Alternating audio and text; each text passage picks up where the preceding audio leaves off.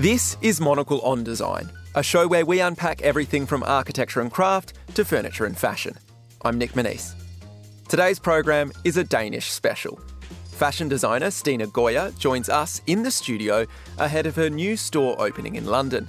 We visit a folly that appears to be made of paper and hear from two designers helping revive their family's heritage designs with the help of &Tradition.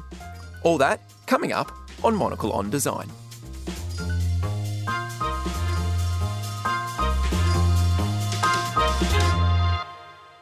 Stine Goya's namesake label is known for its vibrant palette of bold colours and prints. Launched in Copenhagen in 2006, it breaks from the minimalism commonly associated with Scandinavian fashion.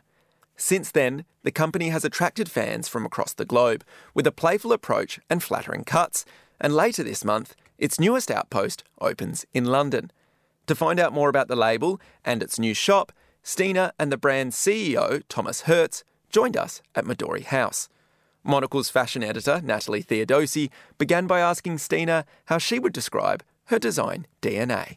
If I was to name one inspiration for me as a designer, as a driving power, it's color. It's where I start from. Every time I build a collection, it's it's playful. And then I would say artistic because we do everything in house, like all prints and all fabrics are all um, made within the house of us. I think what is quite significant for us is that actually, when I hear people wearing our clothes, they all say that they get a lot of comments when they wear us because they are standing out a bit in the streets because it is you you have to be quite sort of in a way brave to put it on because it's um, what would you say like it has a lot of great attention yeah, maybe that's a good way to put it. So yeah. attention, colorful, seeking clothes, but also they still do represent a lot of the Scandinavian ethos and the Danish ethos, right? How does living in Copenhagen and uh, the overall ethos of uh, of Denmark around design inform what you do, even if uh, the aesthetic is more of a standout aesthetic than what we might traditionally associate with uh, Scandinavia? I think, in a way, the playfulness, the um, the openness of combining different colors. I think when you live in a country like Denmark, where you are quite safe and where you have um, educational possibilities and background within the creative world, that you definitely learn that you can you can do quite a lot, and uh, it's it's okay. And I think this safe an open way of living. I, I think it also uh, inspires you to to utilize it in a way or to to to try to experiment and and and, and find your own way you know and um, i think it it creates this creative culture also of course uh, we have a um, creative environment in denmark which is very much also supported from government and from private uh, companies. So I, I, think there is a quite healthy creative environment in, in, in Denmark. Of course, it can be better or worse, and there will be people telling us that it's not true. But I think overall, and compared to situations in many other uh, countries, I think it's it's one of one of the special things. So Copenhagen is quite I would say, a smaller creative community. Many of us know each other, and I like to collaborate within um, also other industries than fashion. So at the moment, we are working quite a lot with a, an architect um, company called Spacon and X with was creating our identities for the shows and and the way that we work together across like both fashion and, and kind of spatial design is quite interesting and I think we have a very um, beautiful way of like understanding each other and coming to a point where we actually create something completely new together. And I think this is a, a good leeway into your uh, exciting London store opening as well because I know that you have some interesting collaborators for for the interiors and the design of that store as well. So let tell me a little bit about uh, how you created the concept of that store, who your collaborators were. we started creating a new visual identity for us um, about a year ago. We're working with a creative studio from Sweden. It's called Vangen Söderström. They have created our like our retail designs, uh, and the way that they work has been really interesting for us because we um, it was really important for us to to use um, materials that were um, the most sustainable versions that we could use, and they managed to actually create and find things that are the best that we could manage to find in within um, our kind of levels of uh, being the most responsible as possible. That's it's interesting again, you know, to find somebody who is actually not architects. They are more they're more designers into different areas of doing interior design or objects or and and they haven't tried to build a space from scratch and of course we haven't tried that either you know we did our own shop uh, or our first shop uh, together but you know taking to the next level understanding how important it is that it's also functional in a, in a in a special way when you want to kind of make more stores. I think I think it's the the stores and the store that we are opening very soon in London. I think it's very different from the first store that we opened up. We changed, you know, the the material we use. We changed the color. It has become a lot more bright. Before it was more warm.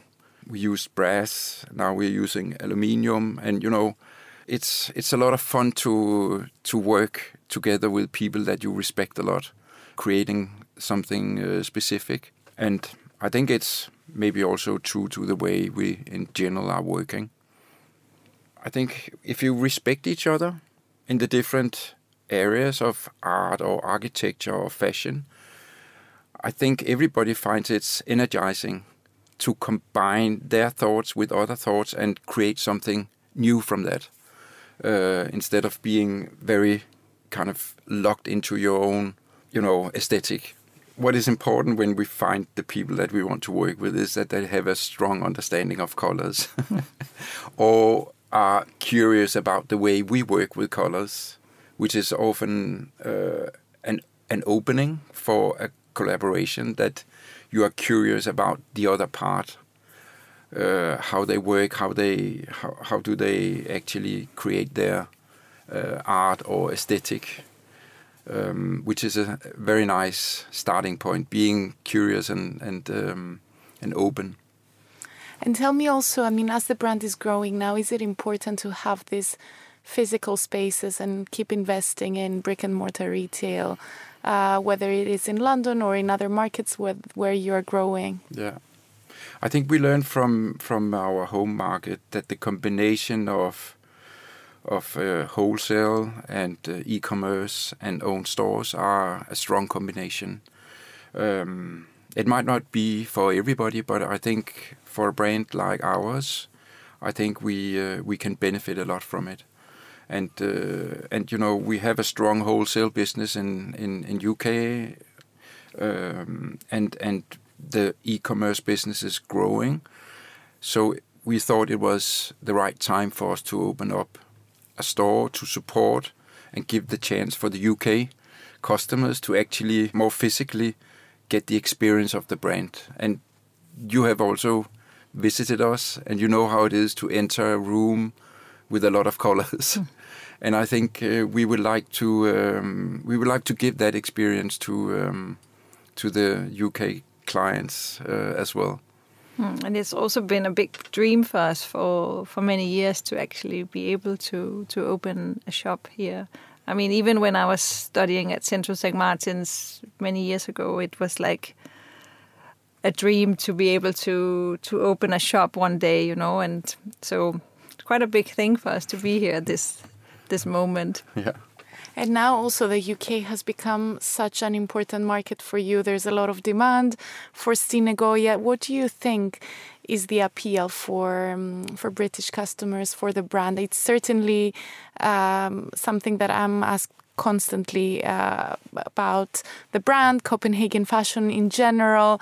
Uh, there's a real appetite, it seems, uh, from people here about your take on fashion. What do you think has been the reason for this and, and your success? You, yeah, I, I think it's a combination of um, of a of a specific um, aesthetic, aesthetic, yeah, and also some values. Actually, I think there are also values behind. I think it's important and even more important for clients that they can identify or at least uh, have some curiosity about what is behind this. Is it values? Are they um, showing or telling about themselves in a way that I that I understand um, and can identify with.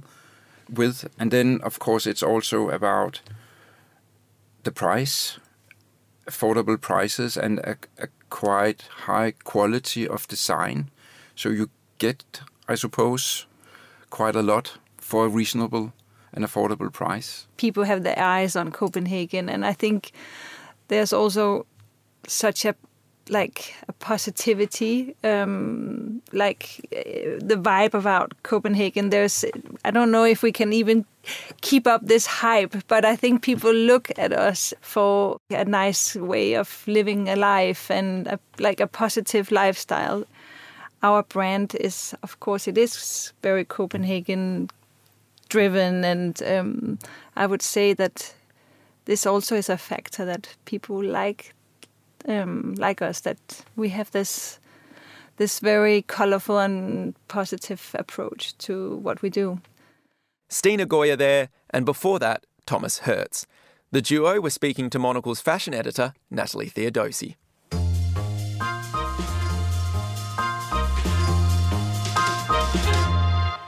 Now, we pause the Danish special for a moment for the first of a new series this month called Design Favourites.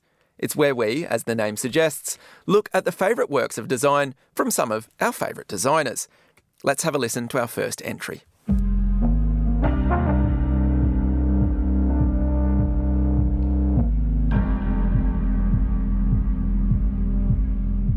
My name is Nkuli Mlangeni and I am a textile designer who is originally from South Africa but currently based in Sweden. And I uh, work with textile, uh, homeware, and design. I have chosen the Zezuru collection, which includes like a chair, a cabinet, um, and a table. And it is from the Mabeo Furniture, a Botswana based uh, furniture designer, one of my favorites from the African continent. And uh, it's a collaboration between him and Inès Bressand. I think it's a very interesting uh, way that they've worked with it uh, using recycled metal and wood. Uh, the Zezuru collection is also named after the Zezuru people in Zimbabwe who work with metal a lot. So the back of the chair is like this metal shovel and then like wooden seat. One of the cabinets, it reminded me so much of home of South Africa. It's made with this kind of like galvanized uh, metal, which is uh, very familiar. The shack buildings. I mean, we have a shack at the back of our house, and it's we, they use exactly this kind of metal. It reminded me of that, and when I saw it first time, I was like, "Wow, that's cool," you know. Like, and it's something that doesn't look perfect, one thing that they're good at is just working with whatever materials exist like locally and like turn it into this beautiful thing. But at the same time, this idea of like using recycled metal for me it's just it just takes me back to where I come from. What I learned from it or why I uh, enjoy it so much is because of how they've managed to take this material that the local craftsmen work with anyway to create this something that's just so beautiful, sustainable without overthinking or like just focusing on like oh it's sustainable and whatever. It's just like it's just such an organic thing because the, the the artisans themselves use that material to begin with and they just kind of like bringing together their practice and what the craftsmen already do and combining that into something beautiful. But i also really like how it references what is already in that place and what there is already part of like the culture and society and like taking it into like this different form and shape. I think it's very very beautiful. But the collection is actually from 2017 and i would love to own this piece of furniture um, one day. It's a dream of mine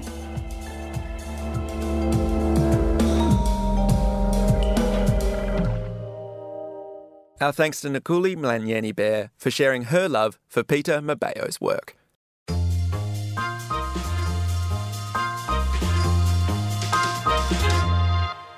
We move now to the old port town of Ebeltoft on the east coast of Denmark. A popular summer destination and famous for its winding cobbled streets, it's also home to the headquarters of textile brand Kvadrat. This summer, its campus welcomed a new structural addition in the form of a folly. Designed by the German artist Thomas Demand, the pavilion was created in collaboration with London based studio Caruso St. John Architects. This show's producer, Maylee Evans, went along to take a closer look.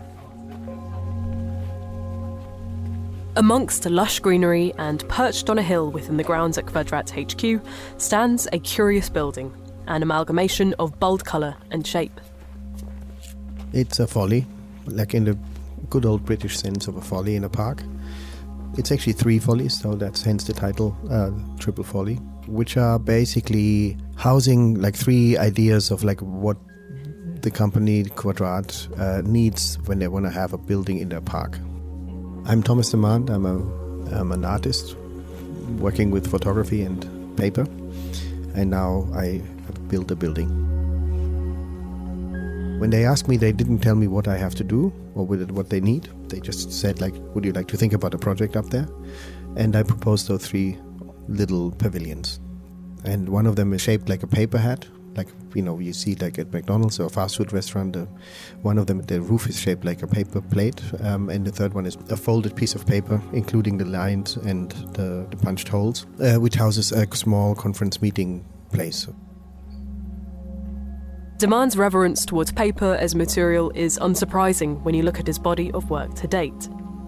Though this is the first building from the German artist, his previous work has consisted of creating architectural models from paper and photographing them for posterity. Paper is an accessible material. At the same time, it's kind of ubiquitous. Like everybody has like had a piece of paper in his hand today, for sure. Maybe it's the cup for the coffee. It's maybe the banknote. It's the you know the newspaper. It's like a receipt you get for like a transaction or whatever. You know, so but paper is there all the time. That means that everybody knows how it works, and everybody has you know remembers the experience in geometry at school, like how to make a cube, how to make a pyramid. So I can rely on a prefabricated experience in the long-term memory of the visitor, and that's what I liked first. The logic of paper is very simple, but it also has a, a certain accessibility. I like that, and I employed it very much, and I try to kind of have as much as of that in this building as well. You know, the table looks like it's cut out of cardboard. The chairs look like it. I just built them and like no, put them together, but they're made of bronze. And I wanted to have this aesthetic in the whole project, basically. In his first outing in creating a total artwork, Thomas looked towards more adventurous and colourful buildings for inspiration. There's a long history and tradition in architecture about the iconic building, like Robert Venturi, Scott Brown, like, you know, we would have the, the famous drawing I'm a Monument, learning from Las Vegas. That influenced me greatly. I wanted to kind of revive a little bit of that adventurous, iconic, crass, colorful design now everything is so rational and everything is so i thought like i'm doing an artwork i don't have to follow any rules because i'm not an architect the colour scheme used throughout the pavilion is vibrant and contrasts starkly across each element of the building. One of the volumes is a stocky, muted purple that stands out against the fields on site. A building usually has a color, like either it's a material color, like you know, white, uh, brown from the bricks or something like that. But I wanted to give it a color which doesn't have a connotation with a corporate color. Like red is Coca-Cola, you know, they go on Vodafone, you, you know, Sony, whatever. I needed something which is more subtle and also has more like a textile feel to it. I had 800 different purples until I had that one. At least 60 times I repainted the side wall of my studio in Los Angeles. It's a very different thing if you look at a color sample in this size of a hand or like a size of a building. So there's an assistant in, in LA which hates me for like repainting the wall in this nearly the same shade of purple like every two days.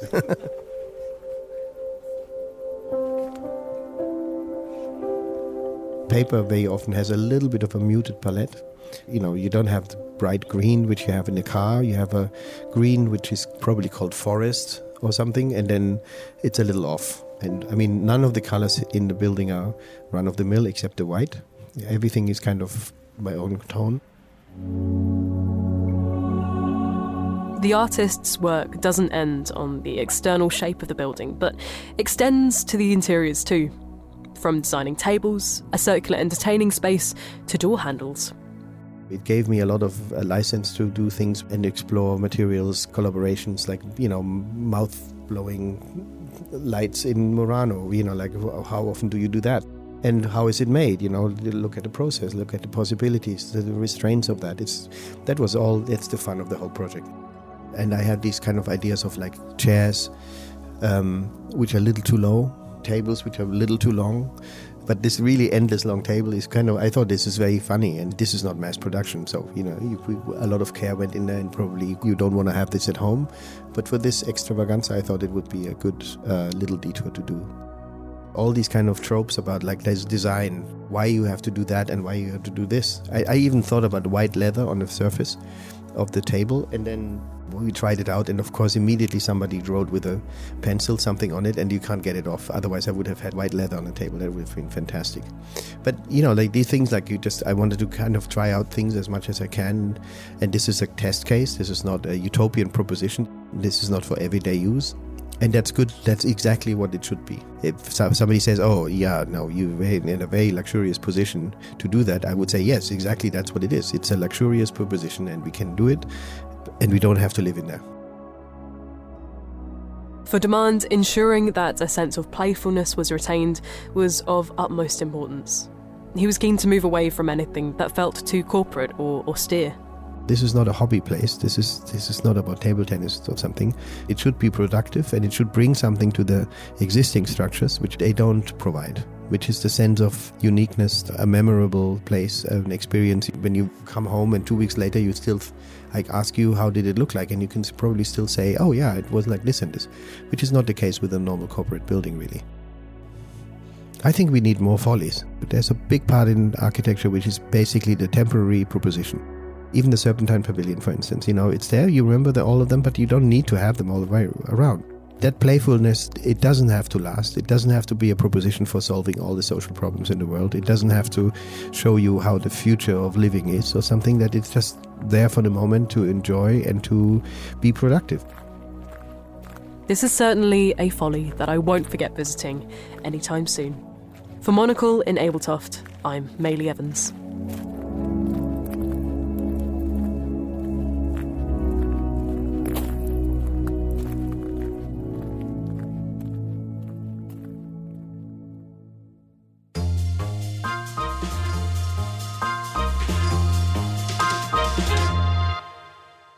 Continuing the legacy of a family firm is challenging after the original entrepreneurs have moved on.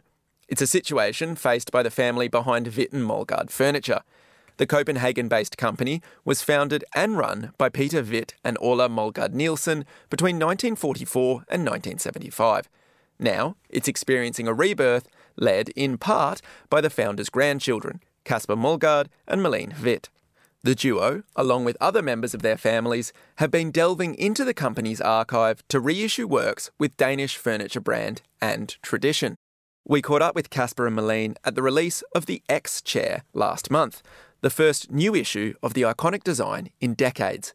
We hear from Casper, who talks about the re establishment of the brand in 2016 first.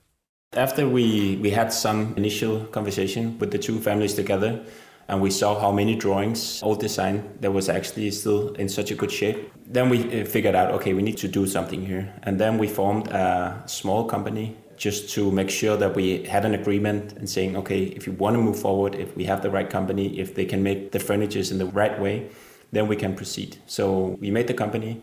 50-50 company, the two families together, which is is really nice that, that we, we made this and it's been so smooth. Everybody's been like so interested in getting it back together or making the, the furnitures again that it has just been such a smooth uh, journey uh, for the company. And it's it's been quite some years now also from from the first uh, ideas and the first uh, meetings we had uh, until the furnitures actually came out. It took four or five years. Uh, so it was a long journey and also so many ideas was going on, but it's it's been so such a great great great journey so far with the with the new uh, company. I mean, uh, what what's your ambition with the company moving forward? Is it to de-archive pieces, or is it more?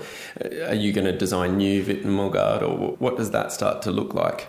The ambitions is a bit different from just setting up a new company because it's set in the framework of our heritage and the designs that already exist. For me personally, I have a, a, a great respect for that, but not to say that they have hundreds of drawings of design that wasn't realized, and one of them are part of the collection now, which is the lamp, which is from the archive, and uh, we had to look through it and see what was actually the uh, newest drawing in all the dates so we could be sure that okay this was where they ended this is what they wanted it to look like and that has been a nice process also to look through the whole archive and see what they came from and where they were also going in terms of other lighting and other furniture so i think that became part of the ambition and christian my uncle, who is a lamp and industrial and furniture designer, he has been looking at these drawings and also reinterpreting some of them to extend the lamp collection. So within that framework, there's a lot of possibilities. If we're going to make a completely new design, I wouldn't say no, but it's not something we have talked about so far. But Casper and I are in the industry of design uh, and product design and furniture design. So it's not that it's far from what we do every day, I would say. So, I mean, I guess I'm also curious, like, as designers, why, you know, rebirth this company? There's obviously that family passion, but I mean, for you, Casper, why, why did you want to be involved in this project? And maybe the other question is, like, it doesn't feel to me that it's something about making money. I'm assuming there's more to it than you know. This this is yeah. Tell tell me a little bit about that.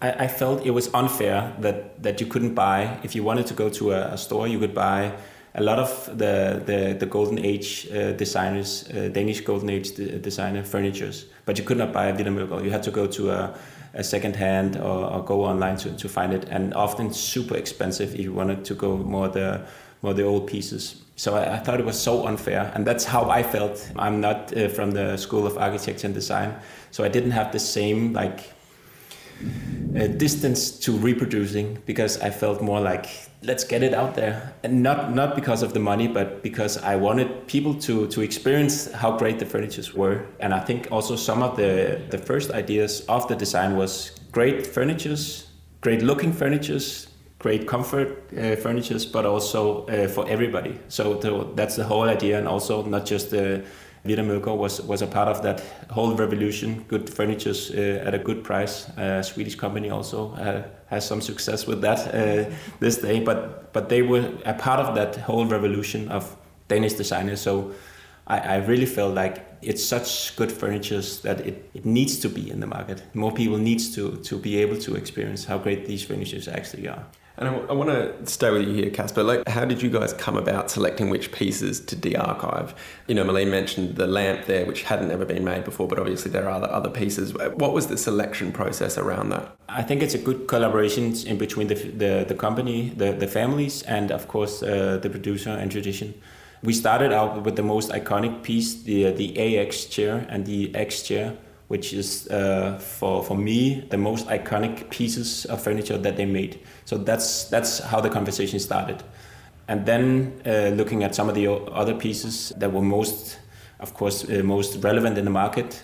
Can we make uh, enough for the market? Um, so I think we, we looked at some of the archive, uh, and together with the with the tradition, we selected the first uh, items that, that came in the market: the dining chair and and some of the more standout pieces like the dining table, which is foldable, which is completely a fantastic piece of furniture, and then the pinwheel table, which is not something you see from from any any other brands. So I think we needed to find something differentiate from some of the other design companies, and which wasn't something that was that you could buy from from someone else. Of course, a dining chair is. Uh, is something you can buy from uh, from a lot of other brands, but this is for me, a more aesthetic piece of, of dining chair. Melina, uh, uh, building on that and you know on, on the selection there, you talked about having this, I guess, reverence for your grandfather's work and I guess his approach to design.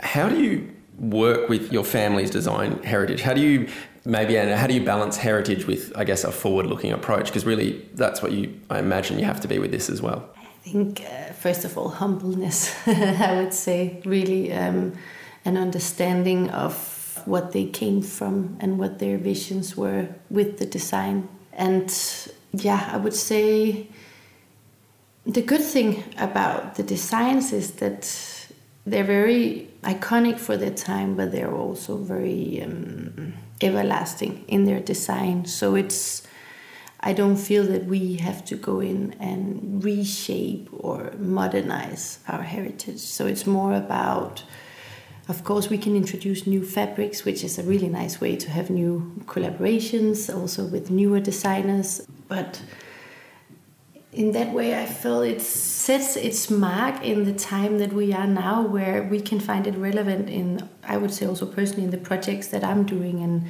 newly designed projects that I'm, I'm doing a restaurant at the moment. I've just introduced them to the drawn chair. And to have this combination of setting a new design in a framework and then having this chair with such a heritage and storytelling and i feel that it's very unique. It's a good balance of taking an old story and putting it into a new context but still respecting where it came from. My thanks to Kasper Mølgaard and Malene Hvidt. For more on the revival of Hvidt and Mølgaard, pick up a copy of our special issue publication, The Entrepreneurs, Brought to you by the editors behind Monocle, it's available at monocle.com now. And that's all for today's show. For more design stories, listen to our five minute midweek bonus show, Monocle on Design Extra, which airs on Thursdays. And if you enjoy print, then do pick up a copy of Monocle magazine as well. It's on all good newsstands now. Today's episode was produced and edited by Maylee Evans. I'm Nic Monisse, and you can reach me on nm at monocle.com. Thanks for listening.